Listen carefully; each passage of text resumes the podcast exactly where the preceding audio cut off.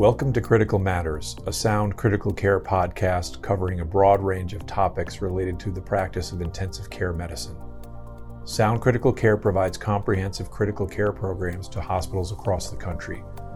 To learn more about our programs and career opportunities, visit w w w dot sound physicians dot com. And now, your host, Doctor Sergio Zanotti. Acute abdominal complications developing in critically ill patients in the I C U can be associated with significant morbidity and mortality. In patients admitted to the I C U with non-abdominal primary diagnoses, the development of an acute abdomen can be missed by the intensivist, leading to delays in treatment and worse outcomes. In today's episode of Critical Matters, we will discuss a variety of acute abdominal complications, such as abdominal compartment syndrome, acalculous cholecystitis, megacolon, and ischemic bowel. Early recognition and timely surgical consultation are essential in these situations. Our guest is Doctor Samuel Tisherman. Doctor Tisherman is professor of surgery at the University of Maryland School of Medicine. He is a practicing surgical intensivist at the R. Adams Cowley Shock Trauma Center, University of Maryland Medical Center, where he also serves as director for the Surgical Intensive Care Unit and director for the Center for Critical Care and Trauma Education. Doctor Tisherman is a renowned surgeon, medical educator, and researcher. He has received numerous awards for his teaching in surgical and multidisciplinary critical care. His research interests include hemorrhagic shock, cardiac arrest, therapeutic hypothermia, education, and surgical skills. He has an extensive list of publications, and we are truly honored to have him as our guest today.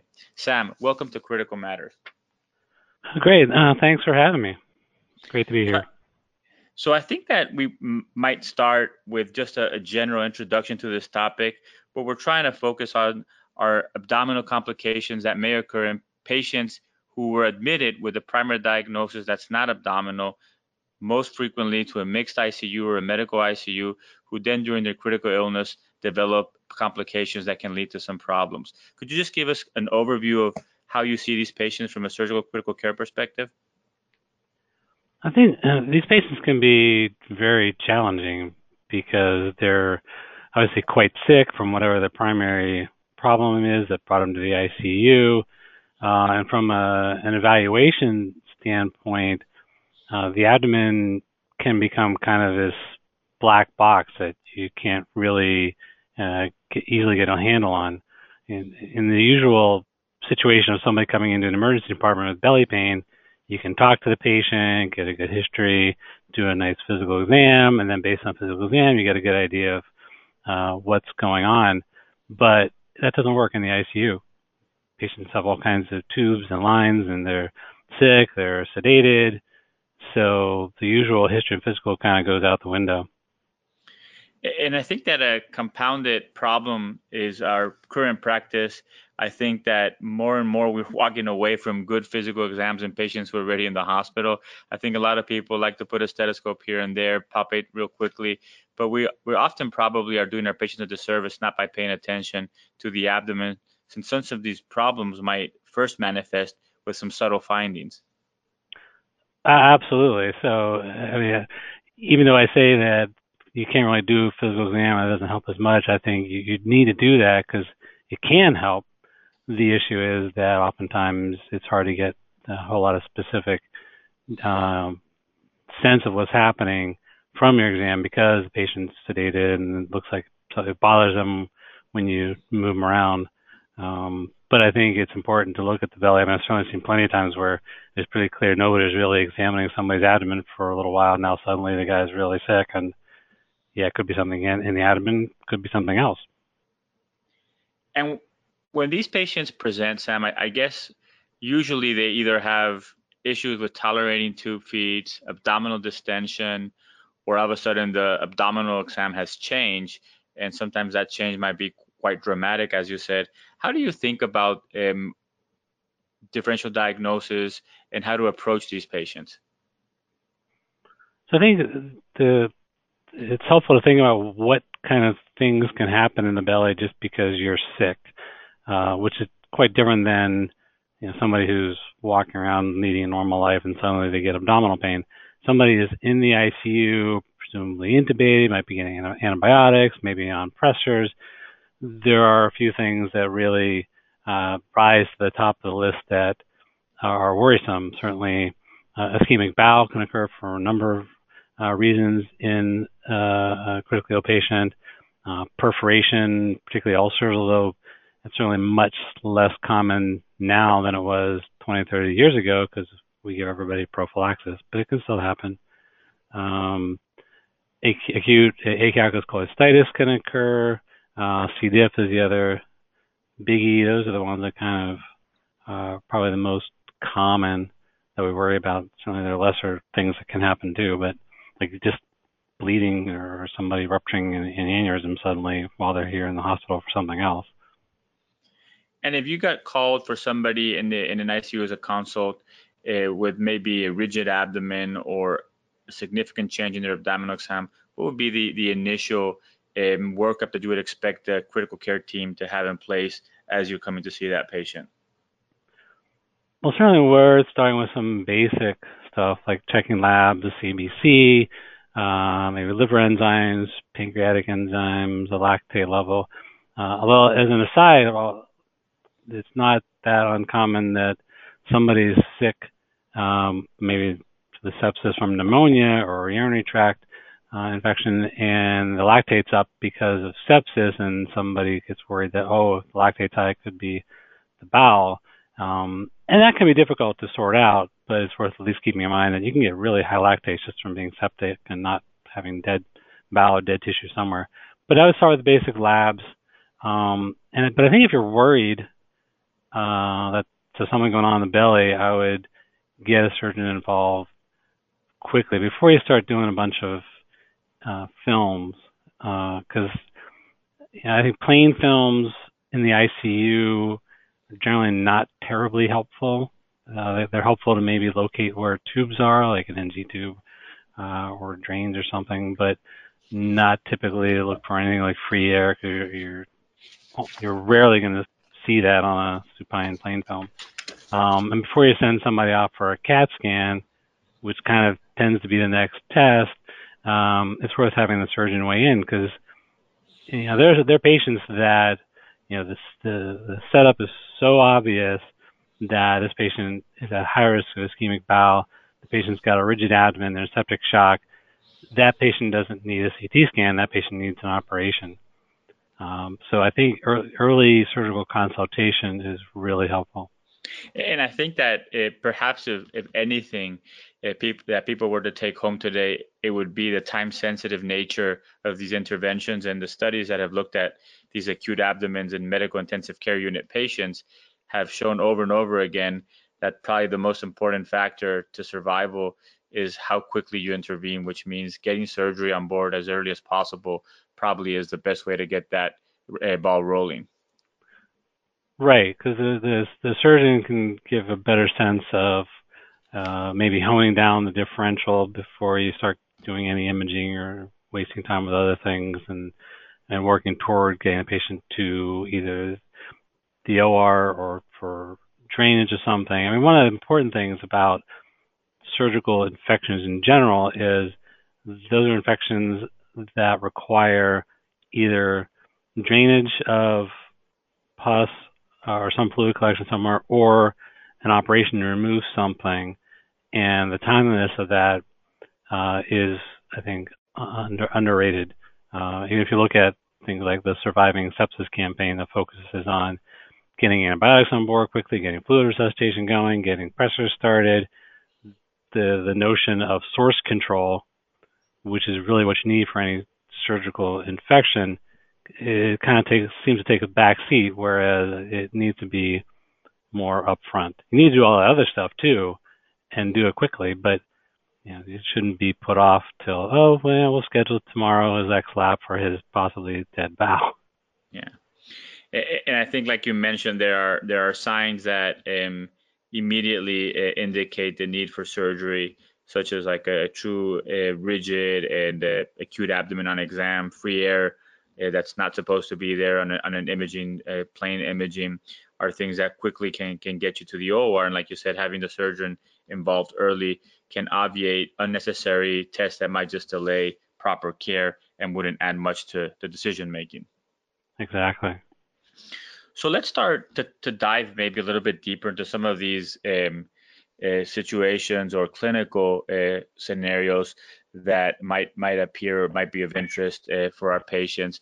And I wanted to start with one that you hadn't mentioned yet, but I think that is important uh, from for our non-surgical uh, colleagues to, to review, which is uh, abdominal compartment syndrome and abdominal hypertension uh, situations, which historically were really the purview of surgical patients, but uh, with our uh, emphasis, or maybe uh, with our overemphasis on fluid resuscitation, a lot of medical patients has become more common, and hopefully as that pendulum shifts back again to more moderation will decrease, but it's still something that happens very commonly in patients who are critically ill with non-surgical primary diagnoses.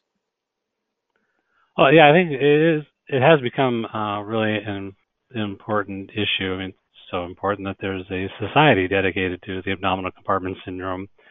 Um, and I think it is worth keeping in mind. Certainly, most of the time, it's going to be related to either trauma or a big operation uh, in the abdomen. And in both of those situations, uh, particularly if the surgeon is an acute care surgeon or somebody's you know, focused on surgical care and trauma, or or, or specifically a trauma patient, um, operatively, people have gotten away from always trying to close the abdomen, so you kind of remove the potential of an abdominal compartment syndrome if the abdomen isn't closed.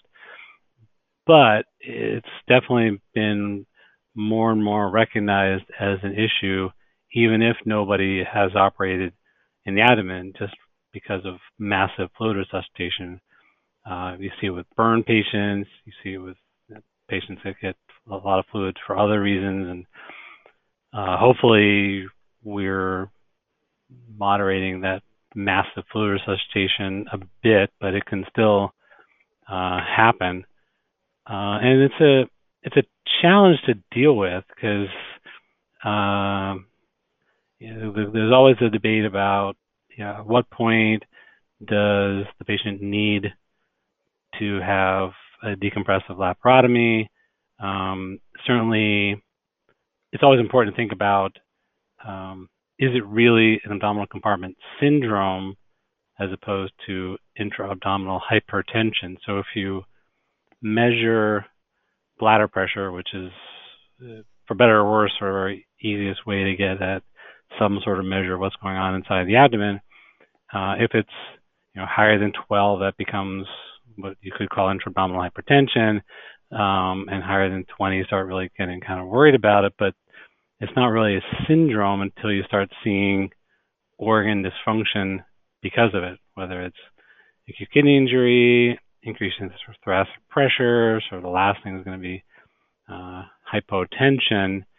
Um, short of any of those things, probably not that much that um, a surgeon would do. Um, But uh, it's also it's, it's certainly helpful to think about what could easily be done to decrease that pressure short of a big operation. So things like sedation, even neuromuscular blockade, uh, things like if there's a whole lot of fluid in there uh, that's easily drained, draining the fluid can help. If there's a lot of gaseous distension of the either stomach or the colon, you can decompress that. So there are some uh, less invasive ways to help the problem if you think that's causing um, some organ dysfunction or problems for the patient. Uh, but then it comes down to the big question of, is it bad enough that the surgeon needs to do something about it? And occasionally we do. And in terms of, uh, of making that decision for um a surgical intervention, so decompressing the abdomen, is that something that you based uh, on numbers, more on acute organ damage, on the failure of therapies, or all of the above? Yeah, it's a little bit of all of the above. Certainly the, the number is probably the least useful. I mean, one thing to keep in mind is uh, uh, patients who are on the larger side, let's say, uh, would not have the same resting intra-abdominal pressure that a thinner person might have. Um, so the normal may be in the teens for a very obese patient. So now if it's higher in the teens or maybe low twenties, that may not be as important as it would be for somebody who's thinner and normally has a pressure that's in single digits. So numbers don't help as much as the physiology. Is this really causing physiologic harm to the patient, and have we done everything else that we can do to treat the problem? You know, sedation, paralysis, drainage of anything that's drainable, minimizing fluids, getting fluids off. Deresuscitation is really an, uh, an important thing to do is when the patient's able to do that.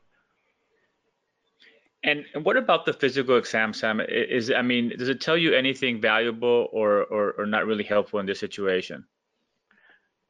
It can, it helps. Um, it can be hard, particularly in obese patients, to really get a sense of how tight the abdomen is. But I think if you, you feel the abdomen and it's not really tense, it's probably not an abdominal compartment syndrome. But certainly, you know, getting some numbers can kind of help with that. Um, and I guess that's why it, it, you know, it is a syndrome, and it's kind of a complicated syndrome. So you got to take all these things into account if, when you're going to decide what to do. And just to, to remind our, our, our audience, what would be um, some of the clinical um, or phys- slash physiologic manifestations that, that you would really want to be tuned into as an intensivist? So we can start maybe going um, from the head down. I guess if you're in a neuro I C U, um, I C P would be the one thing you would be concerned about, right? Yeah, and there, actually coming out of this institution, there was a paper describing sort of a multi-compartment syndrome of a patient with uh, head injuries and also intra-abdominal hypertension, even without uh, trauma to the abdomen, and it helped to decompress the abdomen. Um, but that's, that's you know, it's in somebody who has some kind of severe neurologic uh, syndrome going on, and you're monitoring I C P. What about at, at the at the at the lung level? What are the things that usually people should be aware of or or, or looking for if they're concerned about increased pressures in the abdomen? So you'll see worsening lung compliance.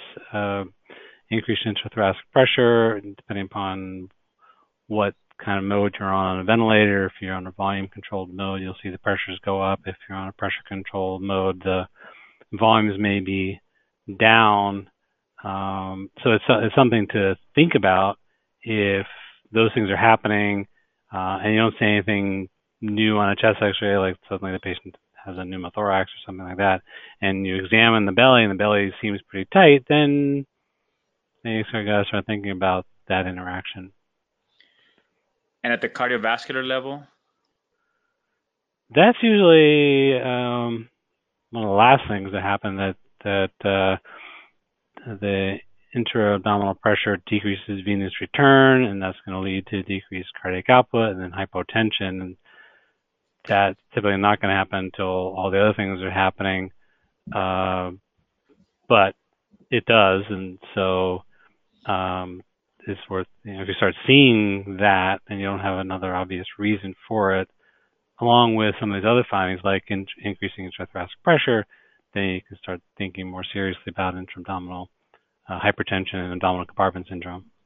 And I think that the the the perhaps I mean the the organs I mean that are most uh, prone to having problems from high intra-abdominal pressures are rightfully so in the abdomen, and both at the uh, intestinal uh, gut level, but also the, the kidney obviously is very susceptible to increases in pressures. And uh, I know that even increases in, in intra-abdominal pressure without causing compartment syndrome can lead to oliguria and impaired uh, venous uh, return to the kidney with decrease of glomerular rate, and ultimately with severe increases, you can have a total anuria.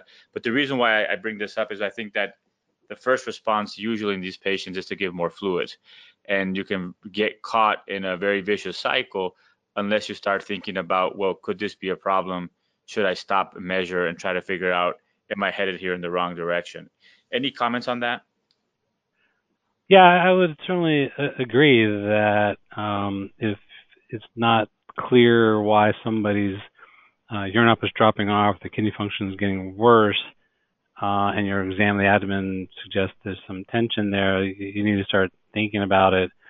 Uh, and that's where it's really helpful to get a better sense of the, the patient's uh, hemodynamic status uh, in a more global sense. And we do you know, a lot of echoes can kind of help us with where does the patient stand from volume and cardiac function and uh, all of that. So that can help.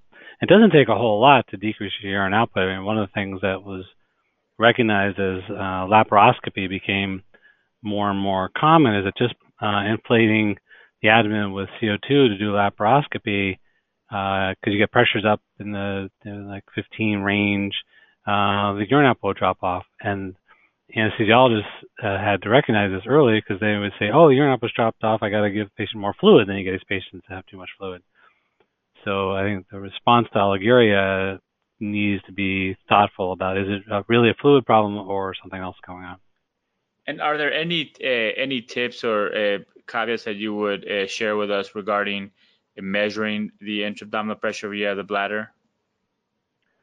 Uh, yeah, you, you, you need a Foley. I don't know that you, you need to go as far as getting the devices that are marketed to measure this, because you can, uh, all you need to do is you know, uh, hook into a side port on the, the uh, tubing, and then you clamp distal of that, and you can insuff inflate the uh, Foley with, uh, or uh, instill, I should say, like fifty cc's of, of saline, and you can then just measure the pressure through your normal um, uh, monitoring devices. And there's no great reason to do it continuously. Uh, you can do it intermittently pretty easily, so it's not too difficult to do. Um, and it's worth thinking about if, you, if you're possibly going down this route, it's easy enough to at least measure the pressure and then use that as one more factor in deciding what to do next. And I think, like you mentioned earlier, having an early consultation with our surgical colleagues just so they can follow and give their input early is probably preferable for the patient, but also I'm sure for the surgeon, as opposed to being called in the middle of the night when the pressure is greater than twenty-five and everything is going to hell. Right. No, it's definitely better to get people on board in daytime. Excellent.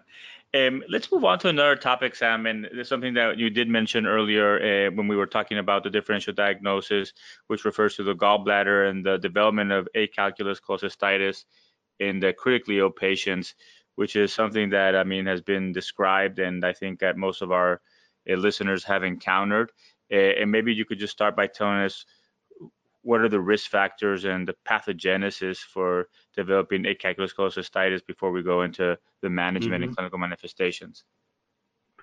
Well, I think our, our best understanding of this is that it's mostly related to blood flow to the gallbladder. So the people that are high risk are people who have peripheral vascular disease or diabetics, and then you add on top of that that they're sick for something else, whether it's uh, cardiogenic shock or septic shock, uh, some form of, of hypotension, hypovolemia, uh, on pressors.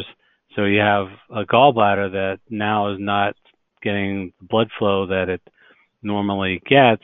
And then on top of that, the patient uh, is not being fed. So the gallbladder will tend to get distended. So when it's distended and does not have good blood supply, with the tension in the wall from distension, basically the wall will get ischemic and eventually can die.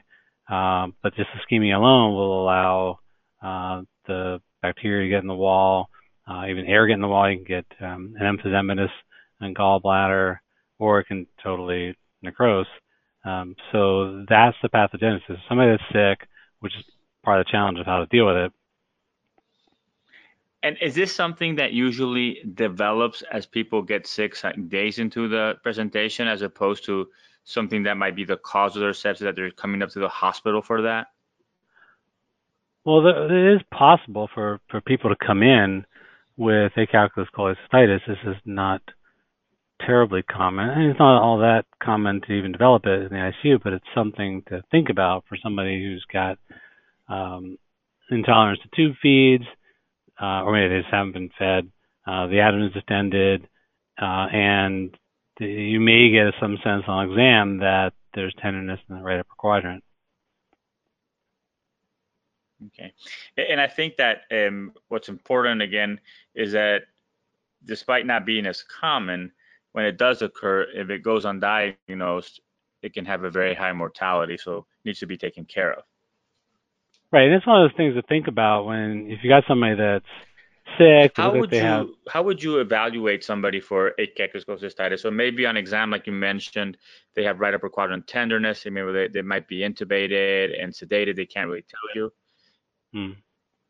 So, yeah, it, I mean, sometimes it comes up as one of those things where, all right, the patient looks septic, but I don't have a good source, and there's maybe some vague sense that the abdomen isn't quite right, that they're not tolerating tube feeds, there's a little bit of tenderness.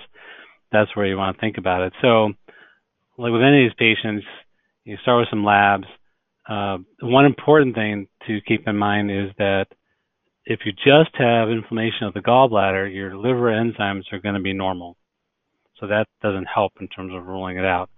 Uh, so unless the inflammation is gets into the cystic duct and then can cause inflammation of the common hepatic duct, which will lead to some obstruction and then increased L F Ts, or sometimes just the inflammation of the gallbladder sitting under the liver causes some elevation of some enzymes.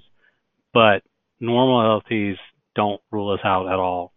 So if you think about it, then you need to do some imaging, and ultrasound is still the, the best first test because it's easy, you don't move the patient, and can certainly readily make the diagnosis. So that's where I would start with imaging. And what would you see on ultrasound uh, that, is, that, that would lead you in that direction? So you see thickening of the wall of the gallbladder and uh, pericholecystic fluid. Now the, the part that can make it more complicated is if the patient has just general ascites for some reason, um, you're going to see some fluid there. So it might, um, you can have a false positive in that kind of situation. But if it seems like that's where the inflammation is, particularly thickening of the wall, you can even see Uh, if it's really bad, air on the wall by ultrasound. Uh, so ultrasound is the place to start. If that's um, equivocal, uh, then a C T is probably the, the next best imaging to do, which will also help make sure it's not something else. And a C T, in terms of, like you said, offers the advantage of uh, ruling out other potential problems, but you have to move the patient, which in some cases might not be ideal.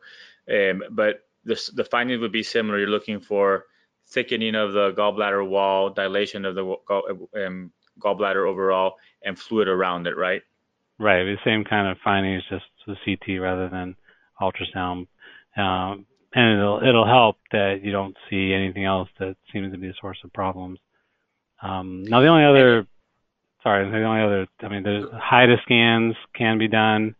If you do, give the HIDA agent and you see it get into the liver and, and the biliary tree and the small bowel but never see the gallbladder, that's suggestive of it.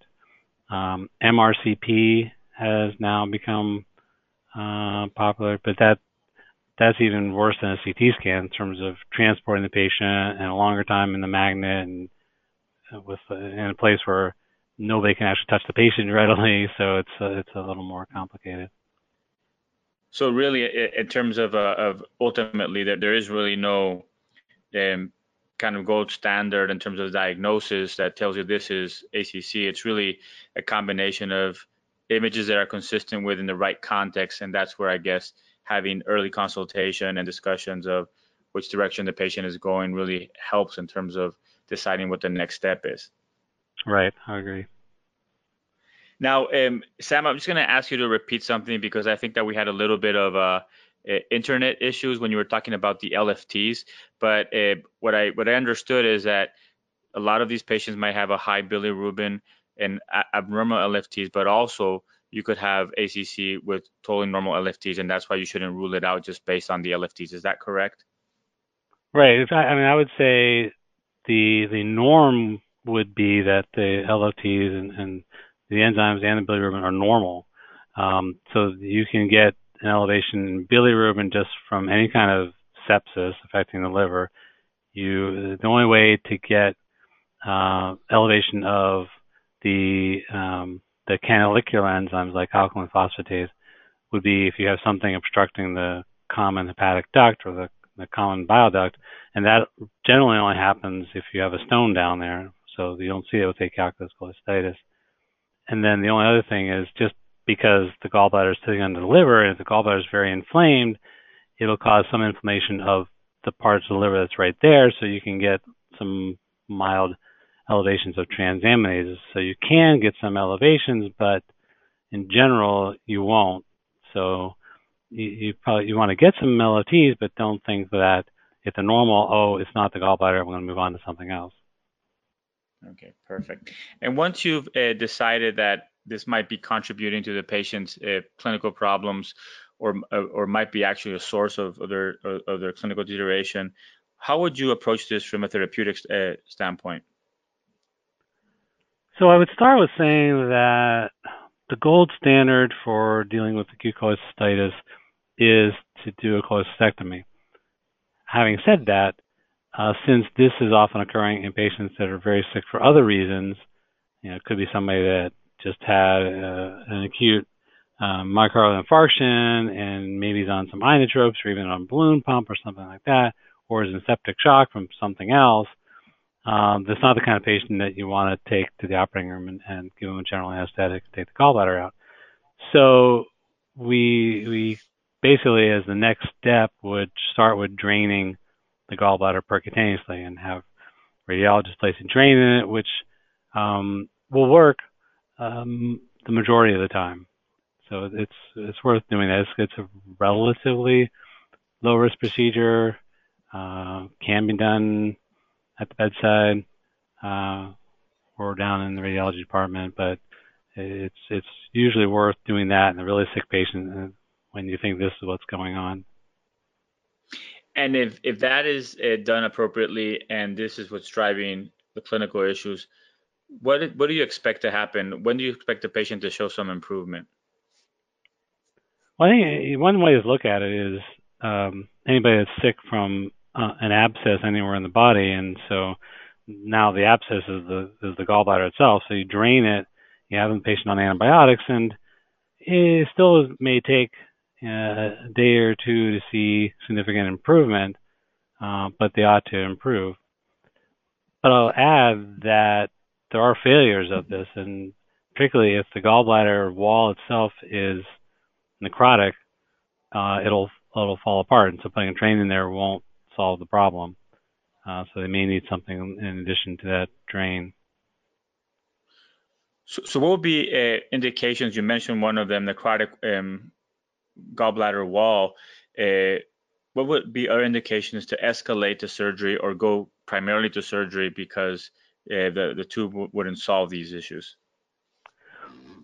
Well, I think if Um, the patient is not responding relatively promptly, so within a couple of days, the patient's not looking better, and the patient is sick enough that the, the surgeon was worried up front that maybe the, the gallbladder is necrotic, or then sometimes you can get some evidence on your C T, the ultrasound, then people would have to start thinking about uh, taking the patient to the O R for a cholecystectomy. Now, there are some Uh, less drastic approaches. Um, people have described, you know, if there there is some uh, leakage from the gallbladder, that, that that can be contained with another drain, that that can help. So if you have a an abscess or a collection outside of the gallbladder, drain that may do the trick and get the patient through this.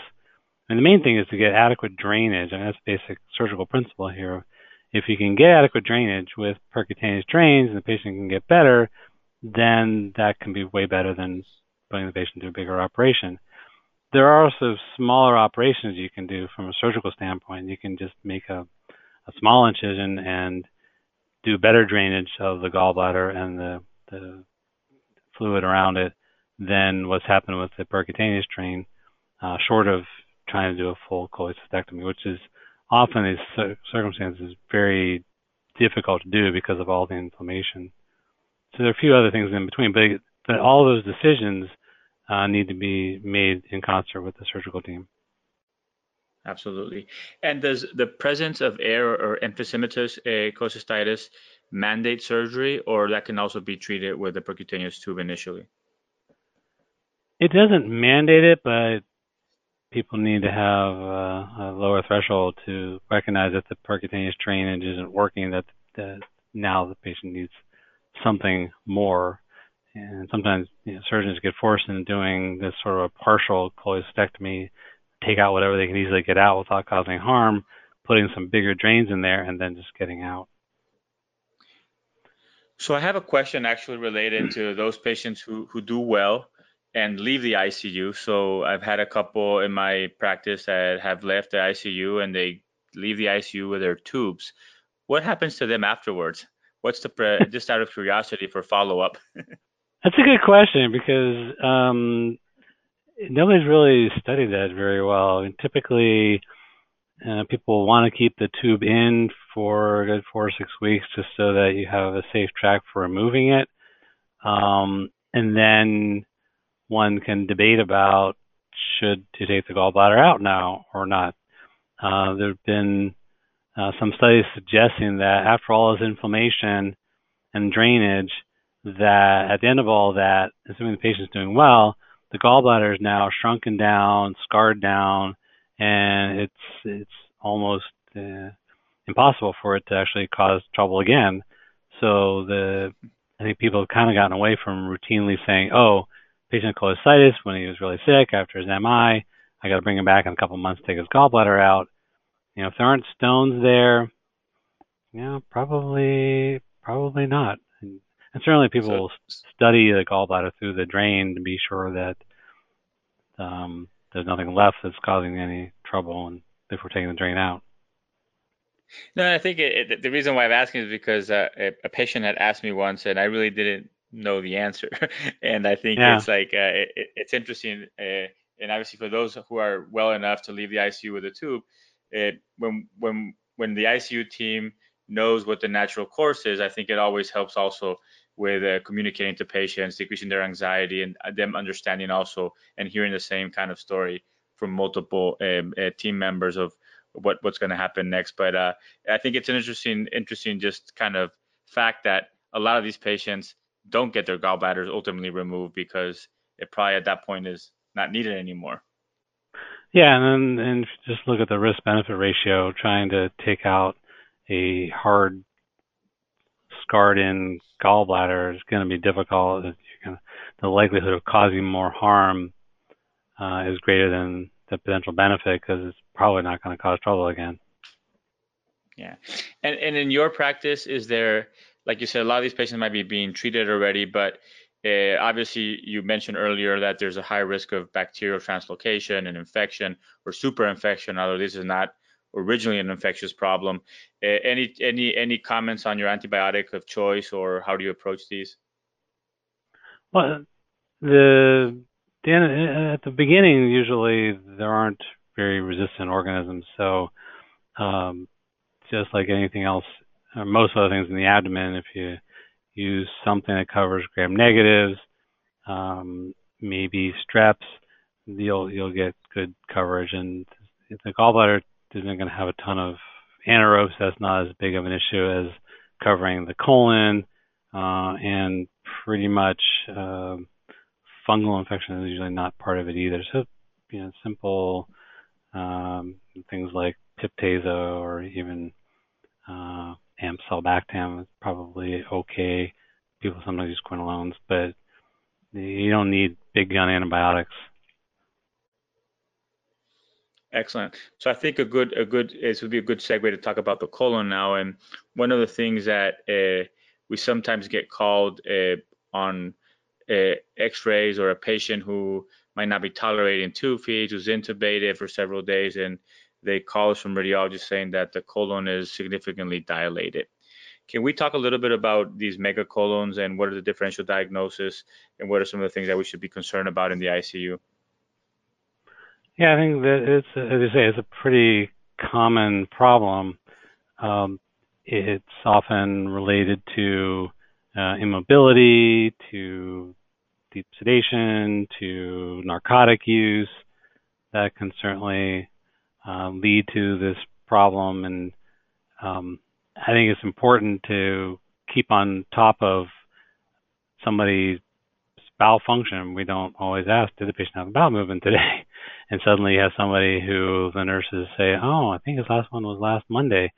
Um, and, and you're then way behind. So it's important to make sure people uh, continue to have bowel function as you're you know, feeding the gut in the I C U. Um, if you do get into this distended uh, colon, uh, the question becomes, is it just Uh, sort of a pseudo-obstruction kind of picture, like O V Vs from immobility and narcotics, or uh, we always worry about C. diff, and that has uh, other implications. Um, so it's, it's not always easy just by seeing the distended colon to figure out um, what's going on. You know, it's, all, it's important to look at the rest of the patient. Does the patient have a fever? Does the patient have a high white count? Uh, does the patient have diarrhea? You can certainly have bad C. diff without diarrhea, and then put all that together to figure out what you think is going on. And and what would be some of the um, differential in terms of maybe imaging or uh, other than clinical you mentioned, but between O V Vs or um, non-obstructive um, uh, pseudo-obstruction and uh, and a toxic megacolon from C. diff? Are there any things that help you differentiate? Um, uh, well, up front, if the patient isn't systemically that ill from this, and, and again, this, this brings up the challenge of dealing with an acute abdominal problem in the I C U, because the patient could have fever or white count for a lot of reasons. Uh, certainly C. diff, you'll typically get uh, an impressive leukocytosis. Uh, I think certainly if the patient doesn't have a fever, doesn't have a white count, the risk of C. diff is, is relatively low. And um, one of the challenges with that too is that there are people who are carriers of it.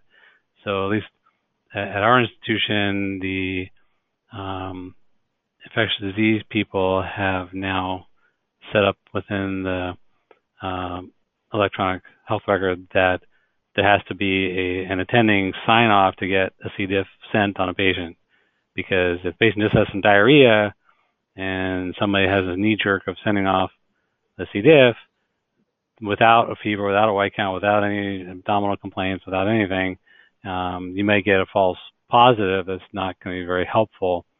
Um, so it's important to think about those other things. And the other side is if you're thinking that it's um, an O V Vs or pseudo-obstruction kind of picture, if that's the only issue, then the patient should not really have a fever or white count unless they are now either perforated or the bowel wall is ischemic from the distension.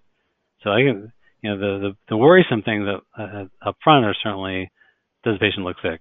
Does the patient have fever or white count? Belly tenderness, that's not just some distension, but actual peritonitis. That definitely is way more worrisome than now. Uh, either the the pseudo-obstruction is bad enough that the bowel's in trouble, or it's something else like C. diff.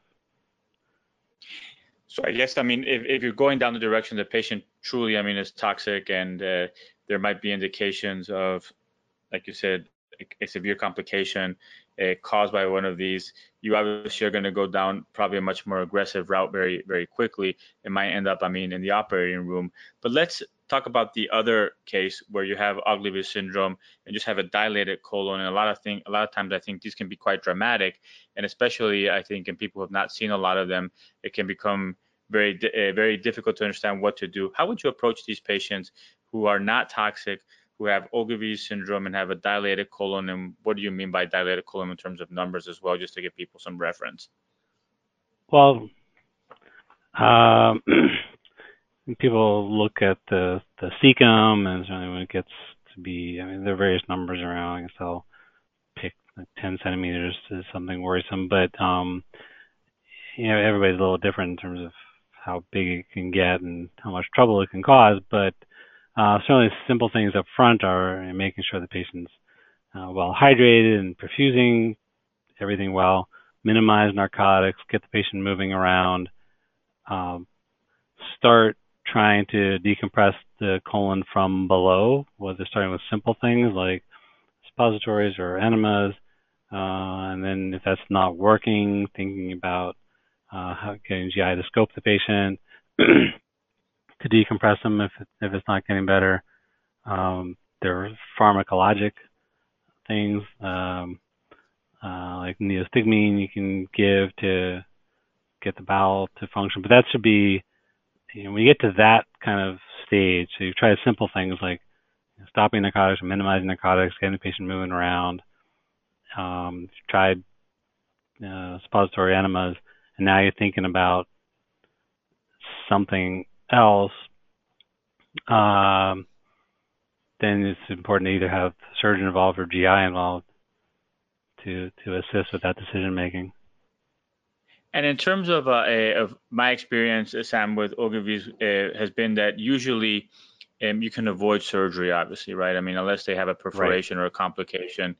And uh, I, I have utilized, uh, in conjunction, obviously, with, with our consultants, like you mentioned, from the surgical and the G I teams, neostigmine infrequently, but have had experience yeah. with it.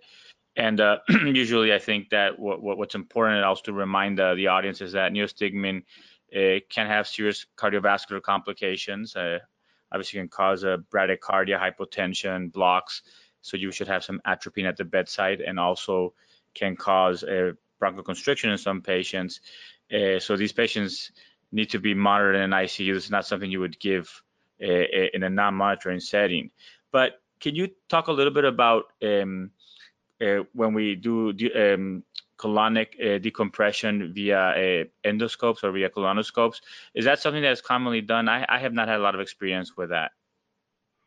No, it's it's not common. Um, I, well, since I don't go over to the medical I C U here, I haven't seen it done. Uh, previously, it was something done very rarely for these kind of refractory cases.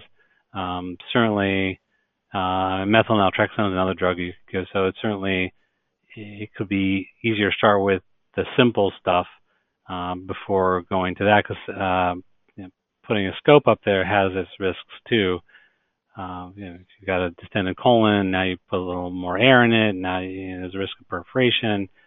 Um, so, uh, and then simple rectal tubes have, can help too, even just You know, blindly inserting rectal tubes of various sorts that have been around for years uh, can help if if the air is down that far.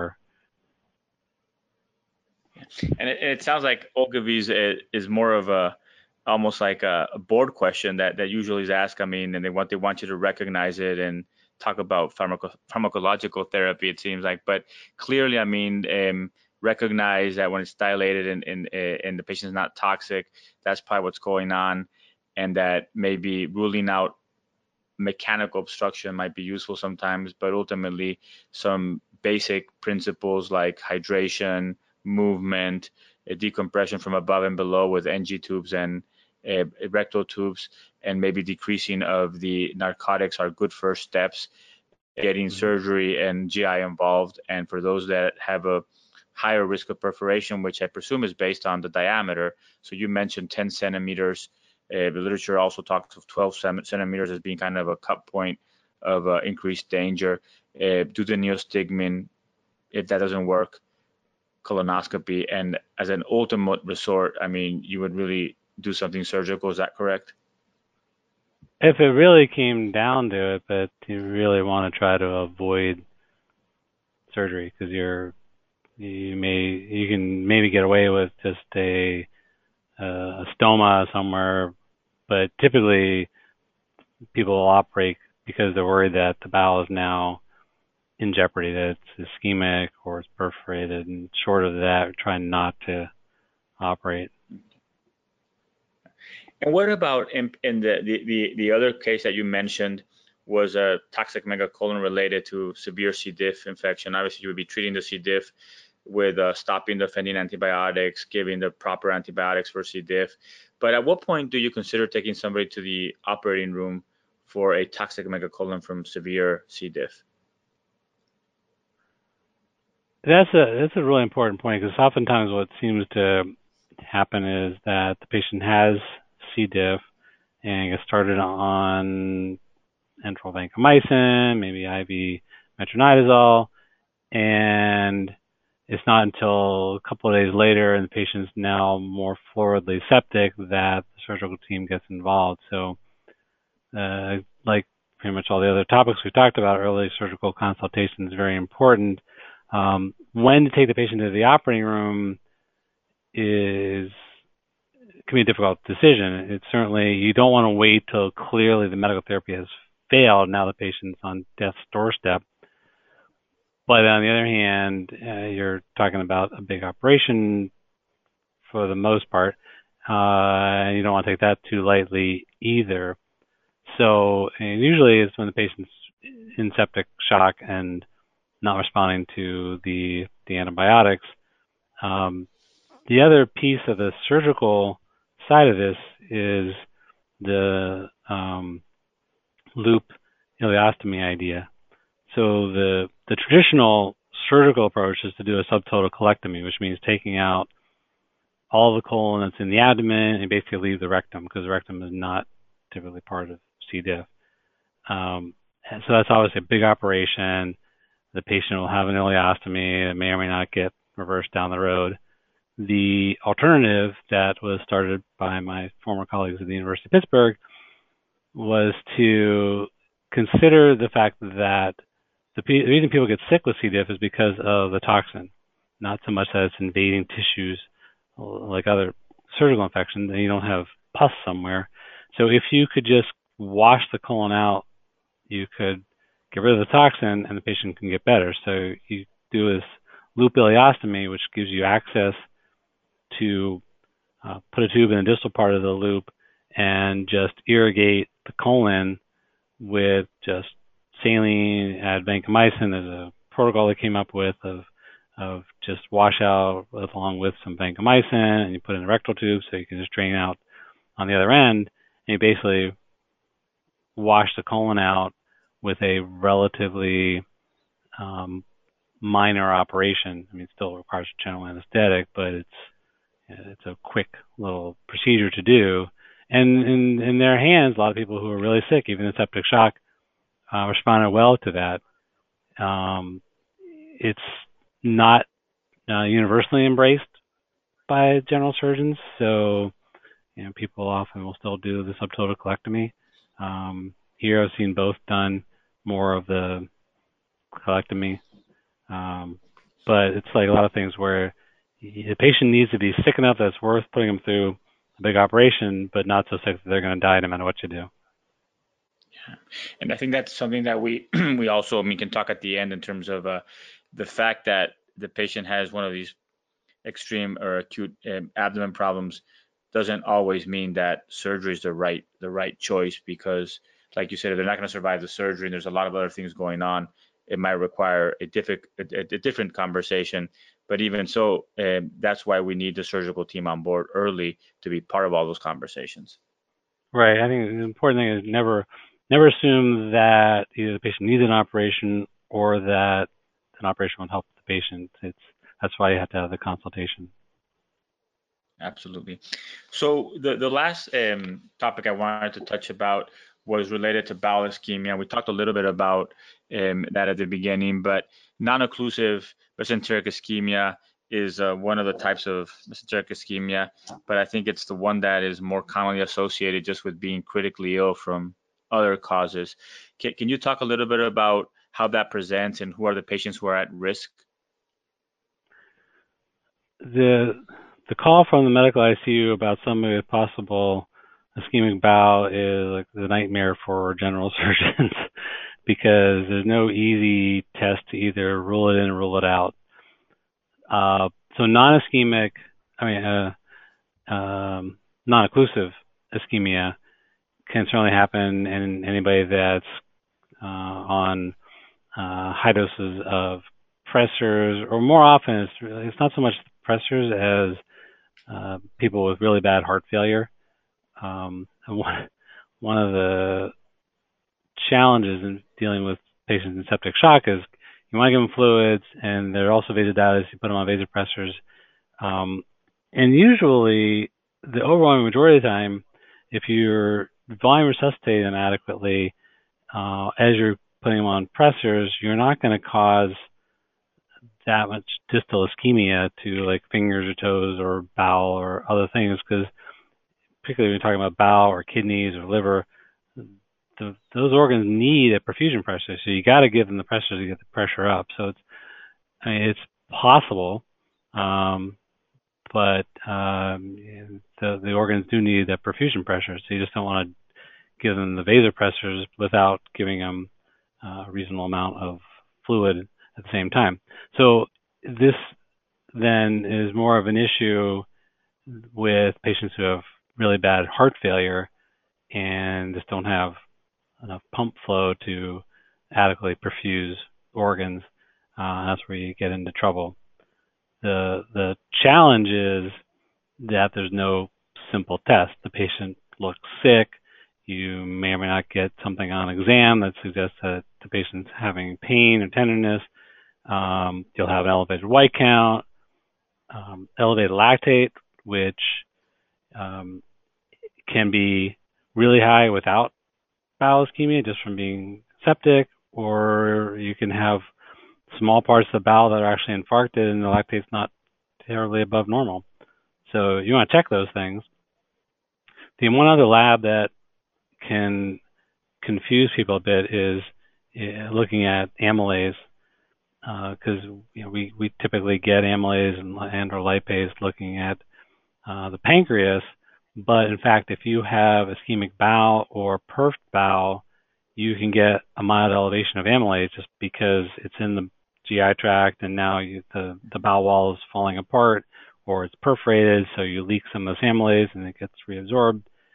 And so in my mind, if I saw somebody with um, belly pain, distension, um, intolerance to tube feeds, and the amylase is like three hundred or something like that, I'm actually more worried that the patient has a surgical abdomen than if the amylase is three thousand, because the only way you get to three thousand is pancreatitis.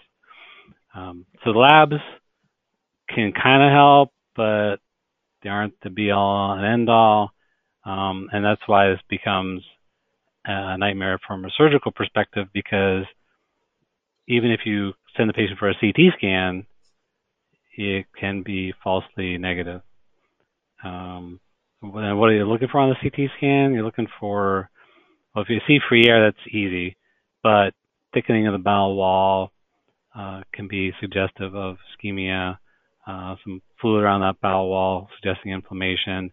Uh, more obvious would be if there's pneumatosis, so there's actually air in the bowel wall, uh, and that would prompt the need for an operation. But and and the The the yeah. free air or the perforation in ischemic bowel, that's a very late, late uh, phenomenon, right? That's the problem. That's the problem, right. Um, and you could have bowel that is in the process of, of dying and making the patient sick, and the C T may not show it to you. So that's, that's why it can be very challenging from a surgical perspective, because if you think about it long enough, and you haven't clearly ruled it out by finding something that seems more obvious for causing the problem, you you may end up being stuck with, oh, well, the only way to really rule it out is to operate on the patient, take a look around. Uh, so that, yeah. that becomes an issue, and that's a challenge because you got a sick patient that you're putting through a general, op, uh, general anesthetic and a big operation. And, and I think that also part of the the, uh, the important aspect that I encounter sometimes with uh with families is if the patient has ischemic bowel and not a candidate for surgery, they're really not a candidate for a lot of other critical care interventions at that point, because without that surgery, it's unlikely that if they have true ischemic bowel and necrotic bowel that they would survive, right? Yeah, I think that, and that's that adds to the, the risks involved in making this kind of decisions, because if that's the case, then you know the patient's not going to make it without an operation, um, but that doesn't always mean that the right thing to do is an operation, because the patient may have so many comorbidities and be so sick that even if you do operate and resect some dead bowel, the patient's not going to survive. So that becomes a difficult conversation. Absolutely. Is there any role, Sam, for uh, interventional radiology for angiography in, in these patients? Um, not usually. I mean, if somebody came in that maybe has some uh, evidence of chronic mesenteric ischemia, or even it's kind of acute, but they're not that ill, um, then you potentially could just try to revascularize. Um, either it's interventional radiology, or now you know a lot of vascular surgeons are doing all these things from an endovascular approach. Um, if there's concern that the bowel is in trouble, that then the only way to know that is to, to operate and um, then be prepared to figure out how to revascularize. So you go in there, and if the bowel just looks kind of dusky but still potentially viable, uh, then you get the vascular surgeons or the general surgeons that might you know do some of these kind of procedures to to open up the vessels and try to uh, restore perfusion.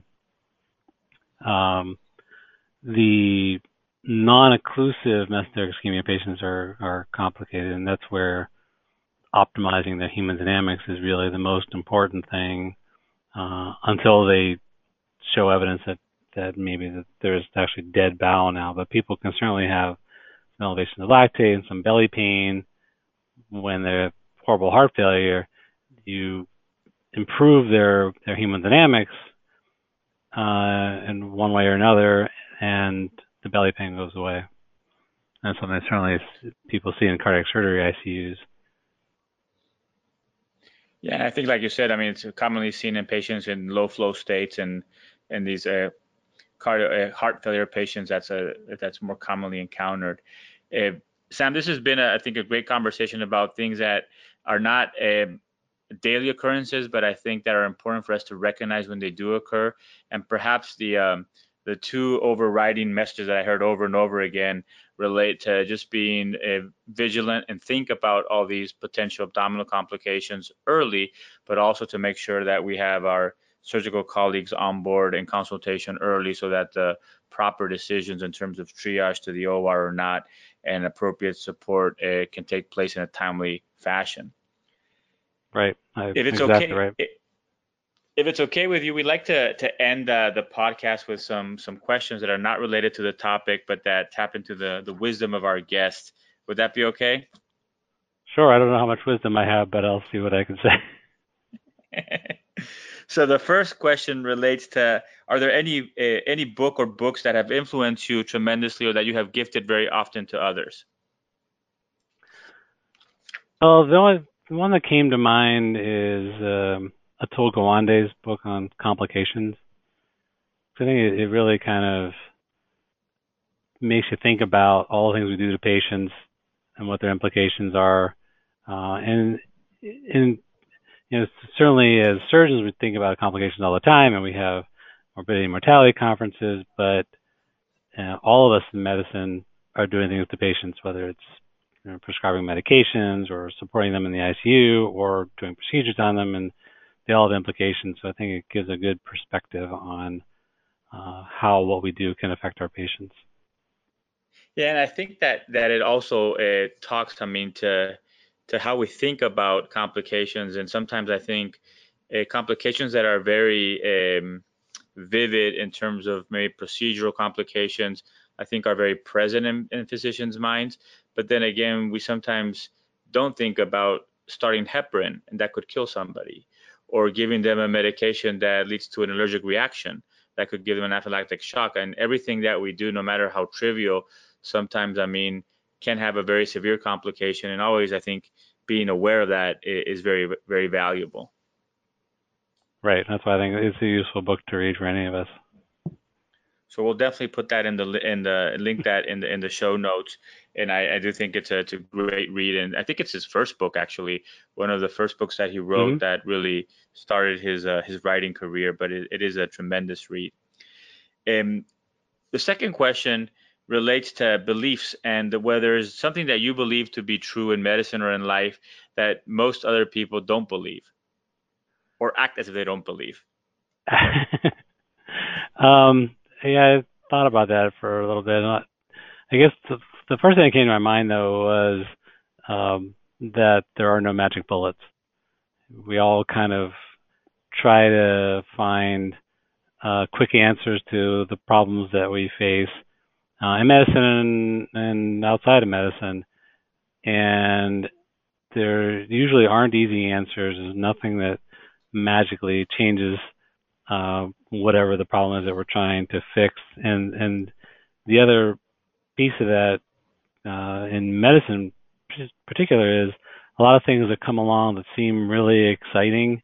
Uh, we all start giving a certain drug that's going to fix sepsis, and then some subsequent studies show that eh, it didn't really work. Um, so I, that was the first thing that came to my mind is you know, searching for quick answers uh, or magic bullets uh, is generally not been very fruitful.